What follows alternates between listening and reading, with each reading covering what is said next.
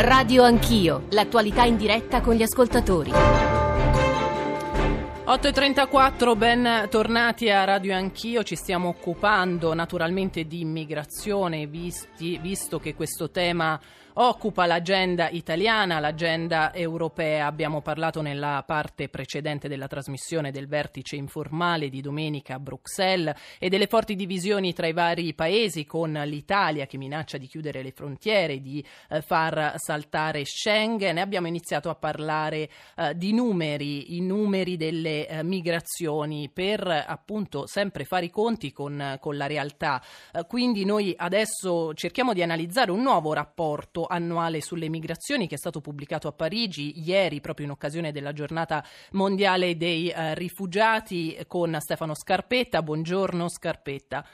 Buongiorno. Buongiorno, è il direttore della Direzione Occupazione Lavoro Affari Sociali e responsabile migrazione internazionale dell'Ocse, appunto. Ma eh, Scarpetta, mi dia tempo di dar eh, la parola anche agli ascoltatori che ci stanno chiamando, che ci stanno scrivendo a 335 699 2949. Eh, Marta da Genova, buongiorno a lei Marta.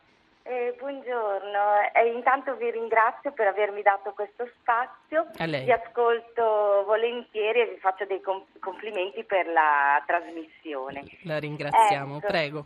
Io riflettevo ascoltandovi eh, a, questa, a, questo fatto, no? volevo dire che non è vero che la maggior parte delle persone ha sentimenti contro gli immigrati ci sono tante esperienze positive sul territorio di eh, persone che dedicano il loro tempo per accogliere e anche per eh, integrare.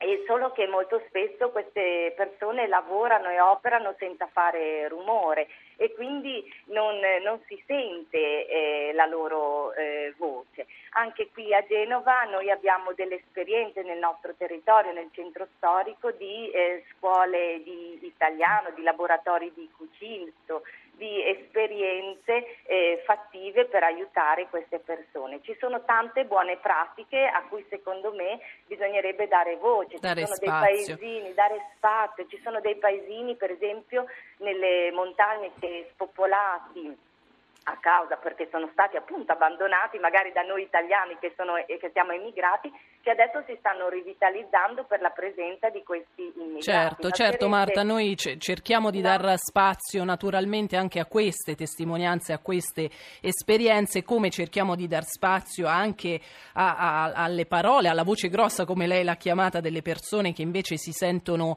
eh, invase, ma proprio per capire meglio, per inquadrare il problema, i numeri sono fondamentali. E allora a questo punto chiedo di, di darci le, le, ultime cifre uscite rispetto alle migrazioni da uh, Scarpetta, a cui do di nuovo il buongiorno. Allora Scarpetta, uh, i, i, numeri ci raccontano che gli arrivi, il, i flussi uh, degli arrivi in Italia, così come le richieste d'asilo, sono in calo nel 2017, così come ci hanno detto anche altri studi, altri rapporti qualche giorno fa, ad esempio dell'Eurostat. Sì, grazie. Prima di tutto volevo ringraziare l'ascoltatrice Marta perché credo che quello che ha detto è molto importante. Ci sono molte esperienze positive di integrazione degli immigrati nel nostro, nel nostro paese così come in altri paesi e sarebbe molto importante un lavoro che facciamo anche noi nell'Ocse per mettere in evidenza queste esperienze positive, di, soprattutto di un grande impegno della società civile a livello locale per dare una soluzione che sia anche una soluzione positiva al fenomeno migratorio, ma anche all'integrazione degli immigrati nel nostro territorio. Venendo alle cifre, in realtà a livello OXE per il primo anno dal 2011 abbiamo visto un leggero calo nei flussi migratori permanenti e in particolare questo è dovuto a una forte riduzione dei richiedenti asilo.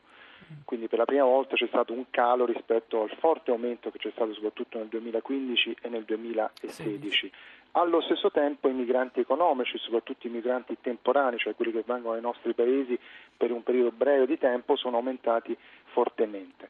Per cui ci sono fenomeni, la migrazione, i flussi migratori in realtà racchiudono fenomeni molto diversi. Da un lato mm. ovviamente c'è stata la crisi umanitaria che ha fatto sì che ci siano stati fortissimi flussi, soprattutto da alcuni paesi in guerra e in delle situazioni di tensione e di violenza molto alti, dall'altro c'è un fenomeno economico, i nostri paesi, ricordiamolo, sono paesi che stanno invecchiando rapidamente e in cui c'è bisogno di manodopera. Un dato che certe volte non si sottolinea ma che sì. a mio avviso è importante è che negli Stati Uniti un terzo dell'aumento della forza lavoro eh, dal 2000 al 2017 è dovuto a persone straniere che sono arrivate negli Stati Uniti, in Europa tre quarti dell'aumento della forza lavoro, delle persone età lavorativa che sono entrate in Europa, vengono da paesi terzi.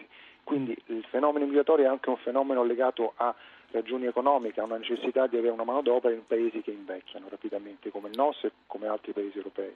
Ecco, quindi eh, una migrazione utile diciamo, eh, per, per, l'economia, per la crescita del, del paese. Come spiega Scarpetta allora le preoccupazioni dei cittadini che, che sono innegabili sostanzialmente, eh, bisogna tenerne conto?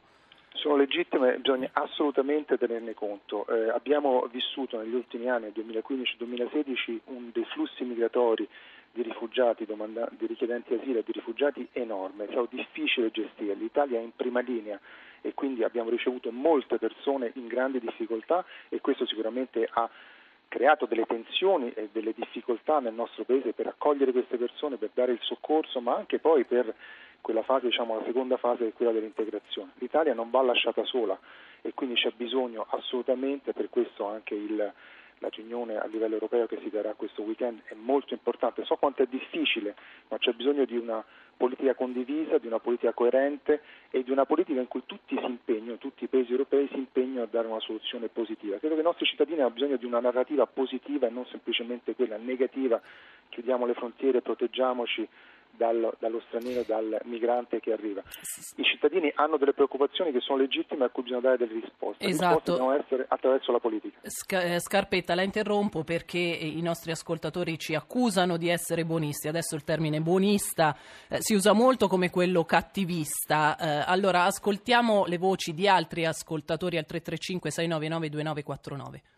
Alle prime difficoltà l'Europa si divide con uh, i paesi dell'est da una parte, l'Italia forse isolata da una parte e poi Spagna, Francia e Germania. Non si può sempre addossare in un paese come l'Italia tutto l'onere per l'accoglienza e il soggiorno nel territorio di questi migranti. Io vorrei che la Germania, la Francia e la Spagna, che sono i paesi maggiori, obbligassero i paesi dell'est ad accettare le quote migranti, altrimenti l'Europa non esiste.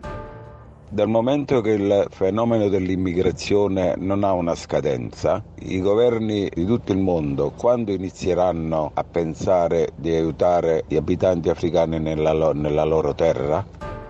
Tutti parlano di accoglienza, ma non basta l'accoglienza. Dopo che cosa si fa per queste persone? Gli si dà loro una casa, un lavoro?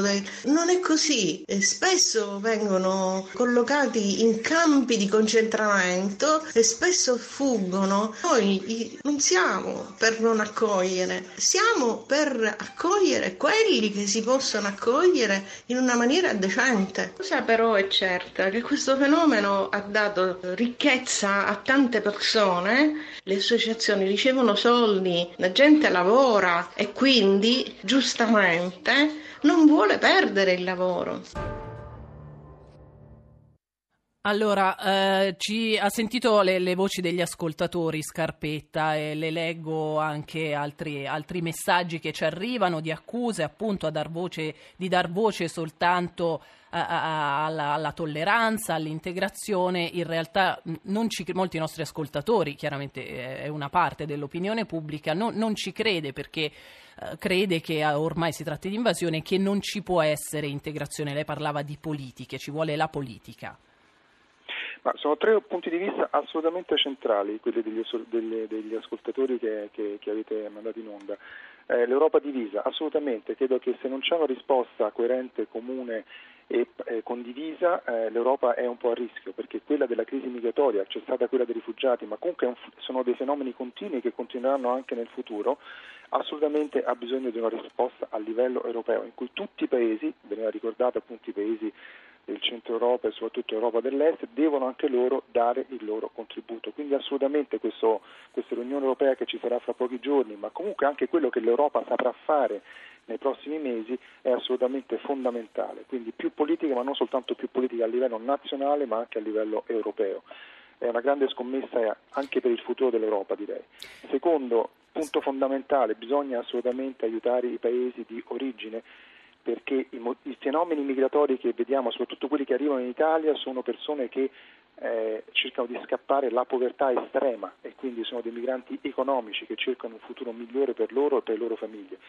Le politiche fatte dal governo precedente erano anche quelle di aiutare e comunque di lavorare con i paesi di transito e con i paesi di origine. Questa è una politica ovviamente che dà risultati non su un breve periodo, ma che sicuramente va rafforzata. Il terzo punto è quello dell'accoglienza. L'Italia ha fatto moltissimo per l'accoglienza di tutti quelli che sono arrivati nostre, sulle nostre coste.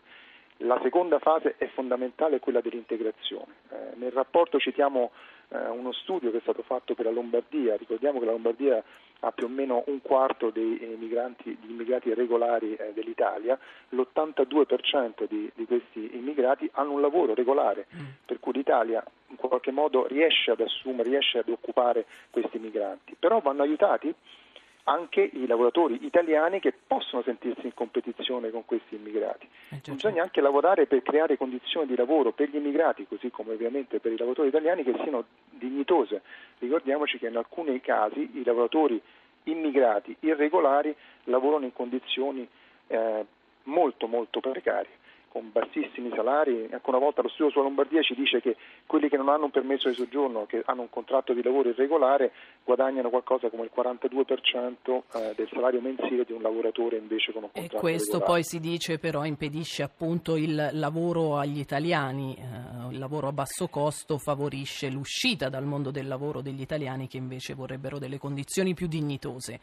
Assolutamente, ma capisce lì il problema non è tanto il controllo alle frontiere, ma sono dei controlli sul mercato del lavoro attraverso gli ispettorati certo. del lavoro, quindi un lavoro più sul territorio, sul terreno, per creare delle condizioni di lavoro che rispettino le leggi, che siano anche le regole e le leggi sul lavoro. Certo, e allora noi torniamo alla scommessa, come ha detto eh, Scarpetta, che è nel, sul futuro dell'Europa. Eh, grazie Stefano Scarpetta dell'Ocse. Eh, Mara eh, Bizzotto, europarlamentare della Lega, buongiorno. Buongiorno, grazie a tutti voi, buongiorno. Grazie a lei. Allora, ehm, eh, onorevole Bizzotto, appunto, il futuro dell'Europa è molto incerto in questi giorni. Eh, siamo proprio alle prese con eh, dissidi, eh, irritazioni, minacce. Eh, lei come, che, che, cosa prevede per il vertice di, di, domenica, così come per il Consiglio d'Europa del 28 e 29, che dovrebbe essere decisivo, ci si augura? Ma l'Europa deve dimostrare se c'è o se non c'è.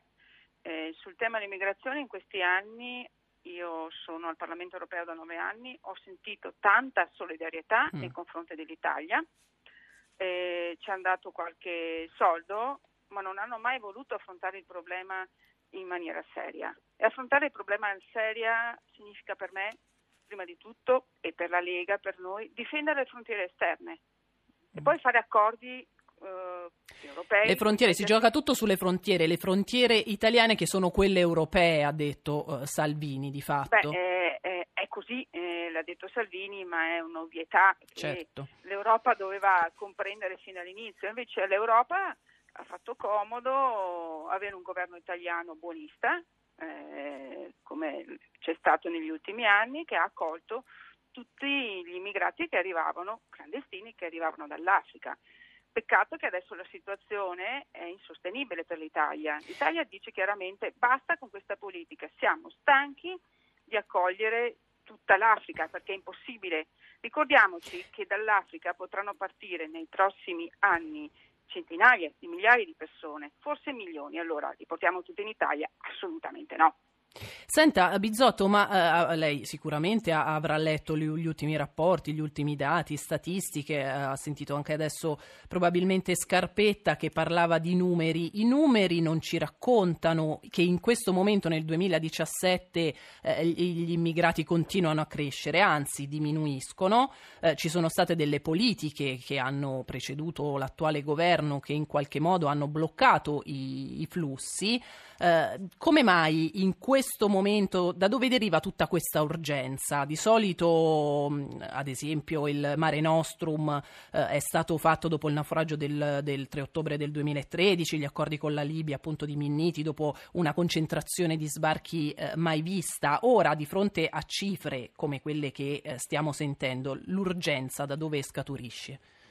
dal fatto che nel 2016, 2015, 2014 sono arrivate centinaia di migliaia di clandestini che sono ancora in Italia, 650.000 negli ultimi quattro anni e di questi una minima parte sono persone che hanno diritto allo status di mm. profugo, il resto sono migrati, migranti economici che non possiamo accogliere. Ma vi do anch'io altri numeri. Ricorderete sicuramente che il Parlamento europeo aveva deciso nel 2015 di ricollocare i, eh, gli immigrati eh, rifugiati che erano arrivati in, Fra- in, in Italia e in, in Grecia erano circa 50.000 all'ora. Bene, di questi sapete quanti ne sono stati ricollocati? Poche centinaia in Francia. La Francia doveva accogliere 10.000. Spagna la stessa cosa, sono tutti ancora sì, sicuramente Italia. i ricollocamenti, la politica dei ricollocamenti è stata fallimentare. Esatto, decisamente, quindi eh, se l'Europa non comprende che bisogna effettivamente aiutare l'Italia e per aiutare l'Italia non significa dire eh, fateli arrivare tutti in Italia e poi non preoccupatevi, eh, ci occuperemo noi dei, dei centinaia di migliaia di persone. No, significa fare degli hotspot in Africa, centri di identificazione, direttamente in Nord Africa, con la gestione da parte direttamente d'Europa nei paesi non belligeranti come la Tunisia, l'Algeria, l'Egitto e direi anche in Libia con opportuni accordi. Lì si verifica effettivamente chi è profugo e chi non lo è. Avramop- Avramopoulos però ha detto già vanno, che sarà difficilissimo questo. Vanno creati corridoi umanitari sicuri e legali perché è da criminali fare partire eh, quelle barche che o affondano o arrivano giusto giusto alla nave dell'ONG che le prende e le porta, guarda caso, sempre in Italia. Anche se il porto più vicino è un altro, è Malta, oppure potrebbero portarli in Francia o in Spagna, ma sempre in Italia. Io dico che gli accordi vanno fatti, serve la volontà e serve un governo italiano finalmente deciso a dire basta. Basta con le, le parole di solidarietà dell'Europa, servono atti concreti. Acc- son... Sì, prego, volevo dare la parola, eh, Bizzotto rimanga con noi, volevo dare la parola anche a um, Ellie Schlein, eurodeputata di Possibile, perché credo vi troviate d'accordo su, sul, sulla necessità degli accordi, sulla necessità che l'Europa debba essere collaborativa.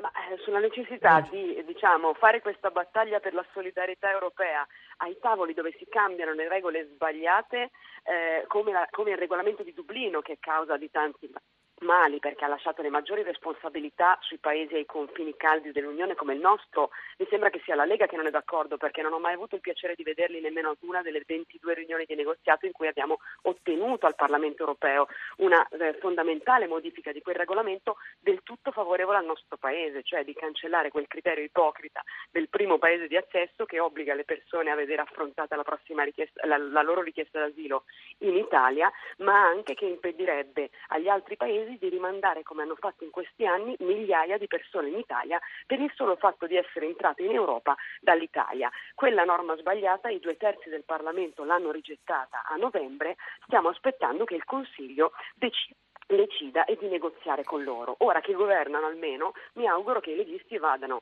dal loro amico Orban a ricordargli che è pur vero che la Francia ha fatto 377 ricollocamenti dall'Italia, ma ricordiamo anche per correttezza che ne ha fatti 4.700 dalla Grecia, perché i ricollocamenti erano da entrambi i paesi, ma l'Ungheria ne ha fatti zero sui 1.294 che doveva fare e la Polonia ne ha fatti zero, quindi l'Italia deve decidere da che parte stare, ecco, ehm... con i paesi mediterranei o con i paesi paesi del gruppo eh, di Visegrad che hanno interessi opposti ai nostri sull'immigrazione. Mi pare che l'asse che cerca Salvini con Orban sia tutto a spese dell'Italia, perché se Dublino non si modifica Orban vince ma l'Italia perde.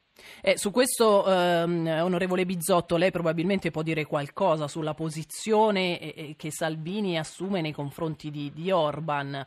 Eh, abbiamo sentito anche ieri sera tessere nuovamente le, le, lodi di Orban, che tra l'altro ha fatto un pacchetto anti-immigrazione inserito nella Costituzione, ma di fatto eh, probabilmente va contro gli interessi italiani. Onorevole Bizzotto? Sì, ah, sì. sì eh, non siamo d'accordo sulla modifica del Trattato di Dublino per quanto riguarda quella approvata dal Parlamento europeo, tanto che abbiamo votato contro, semplicemente perché l'Italia veniva fregato ancora un'altra volta. Mm. Detto questo, la proposta è passata e mi pare che non sia cambiato nulla. Allora, è assodato che alcuni singoli paesi come appunto l'Ungheria di Orban, se ne frega delle decisioni europee. E allora, se, eh, invito tutti a riflettere, se continuiamo con la stessa impostazione, cioè se portiamo questi clandestini in Italia, alla fine rimarranno in Italia proprio perché gli altri stati bloccheranno gli ingressi. Lo fa la Francia, ogni giorno respinge immigrati alla frontiera alpina, ogni giorno lo mm. farà la, l'Austria e lo, lo, farà l'Ungheria e ora anche la Germania, per il problema che ha con la Baviera, sì. dice basta, eh, dice sostanzialmente addirittura riprendetevi gli immigrati che sono arrivati in Germania che però sono, arrivati, sono partiti dall'Italia. dall'Italia. Allora, se noi continuiamo con questa impostazione, cioè accoglierli in Italia e poi eh, distribuirli in giro per Europa, non andiamo da nessuna parte. Se invece facciamo dei centri di edificazione direttamente in Nord Africa, allora probabilmente sì, si, fa, si possono fare delle scelte condivise. È, una, è un'ovvietà dal mio punto di vista, perché abbiamo già visto cosa succede? Abbiamo già dato come sistema Italia. Basta, l'Europa deve capire che il governo italiano è cambiato, che la politica sull'immigrazione è cambiata, che l'Italia non è più disposta ad abbassare la testa e accettare qualche soldino in cambio, in cambio di centinaia di migliaia di immigrati. Onorevole Edgeline, lei che cosa pensa rispetto alla proposta appunto di istituire dei centri di identificazione in Nord Africa? Allora, primo che a meno che eh, i leghisti non vogliano ritornare al periodo delle colonie è una decisione che eh, spetta ai paesi del Nord Africa che hanno già detto che una, un'ipotesi del genere è inverosimile e inaccettabile per loro.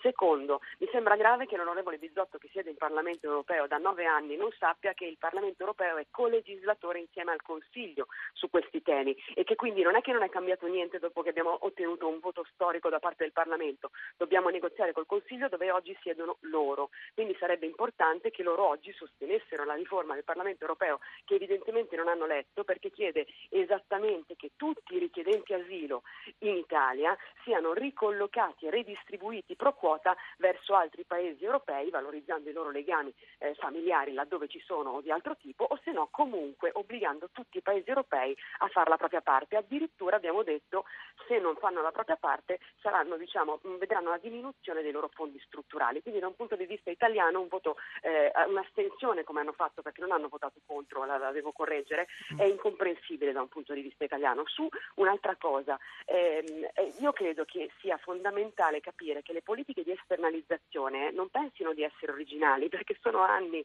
che si prova tra gli accordi della Turchia, gli accordi con la Libia, gli accordi con i paesi africani a fermare all'origine i flussi, eh, violando i diritti fondamentali, ma soprattutto non ha mai funzionato, si sono solo aperte nuove rotte più pericolose sempre verso l'Italia e la Grecia. Non c'è una soluzione per l'Italia che non passi dal modificare il regolamento di Dublino, insisto su un'altra notizia, non c'è niente di nuovo in quello che dice la Germania, c'è già oggi una regola per cui le persone possono essere rimandate laddove sono entrate, e cioè in Italia e Grecia, si chiama Dublino.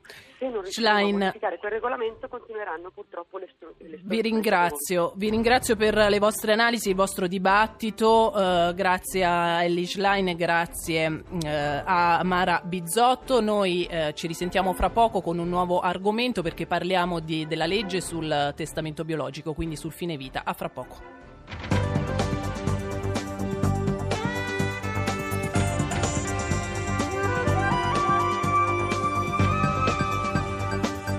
Rai Radio 1